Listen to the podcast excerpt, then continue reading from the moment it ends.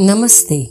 વાચક મિત્રો, બાલમૂર્તિના પ્રસ્તુત લેખના પઠન અને વાંચનમાં હું રચના દવે આપ સૌનું સ્વાગત કરું છું. આજના લેખનું શીર્ષક છે, લોકો એમ માને છે.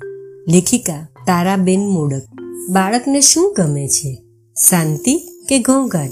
કામ કે નિષ્ક્રિયતા? લોકો એમ માને છે કે બાળકોને અવ્યવસ્થા ગમે છે. કારણ કે તેઓ અવ્યવસ્થિત રહે છે અને અવ્યવસ્થા ઉત્પન્ન કરે છે, પરંતુ તે માન્યતા ખોટી છે.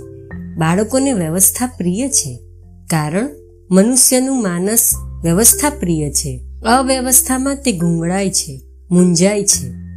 તેને અવ્યવસ્થામાં કાંઈ સૂઝતું નથી. આપણે તેને સુવ્યવસ્થિત વાતાવરણ કરી આપતા નથી ને તે બિચારું નાનું હોવાથી મોટી અવ્યવસ્થા વ્યવસ્થિત કરી શકતું નથી. માટે તેને મૂંઝાતા, અકળાતા, જેમ તેમ અવ્યવસ્થામાં જીવનનો રસ્તો શોધી કાઢવાનો રહે છે. ને તેને જ આપણે બાળકની અવ્યવસ્થા કહીએ છીએ.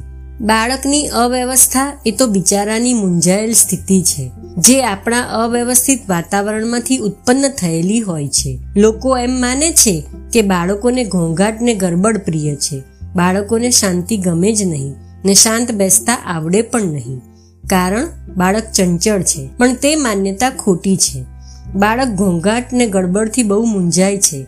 તેના નાના નાના જ્ઞાનતંતુ મોટા અવાજથી બહુ અકળાય છે. તેના પર ખૂબ તાણ પડે છે. રોજ કેટલાય અર્થ વગરના અવાજો તેના કાન પર નિર્દયતાથી અથડાયા જ કરે. શેરીના ને ઘરના માણસો ખૂબ જોરથી વાતો કરતા જ હોય. આજુબાજુમાં માણસો રાડો પાડતા જ હોય. બારણા ભટકાવતા જ હોય. વાસણો ખખડાવતા જ હોય ને બધું કારણ વગર, અર્થ વગર. બાળકનું મગજ આ ઘોંઘાટથી ખવાઈ જાય છે. આવી ધમાલમાં પોતાને બીજા સાંભળે માટે તેને પોતાનો નાનો અવાજ પણ તાણવો પડે છે. ગળું દુખાડવું પડે છે. પણ બિચારું શું કરે? અવાજ, ગડબડ અને ઘોંઘાટમાં જીવનનો રસ્તો તેને શોધવો જ પડે ને? તે શોધી લે છે કે ઘોંઘાટ કે ગરબડ કરવી એ જ તેનો રસ્તો છે. પણ તેના જ્ઞાનતંતુ થાકી તો જાય જ છે. લોકો એમ માને છે કે બાળકોને કામ કરવું ગમતું જ નથી.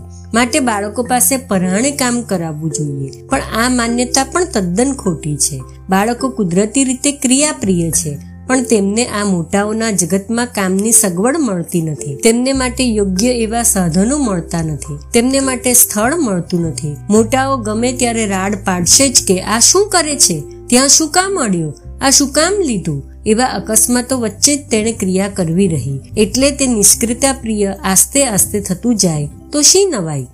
બાળકમાં અવિશ્વાસ રાખવાવાળા તો ક્યાંથી જ જોઈ શકે કે બાળકનું શું શું આવડે અને કેટલું કેટલું તેઓ કરી શકે છે. બીજું, જે ફાવે, જે ગમે, કે જેમાં સૂઝ પડે તે કરવાની સગવડ મળે નહીં. ને ન ફાવે, ન ગમે, ન સૂજે તે ફરજિયાત કરવું પડે.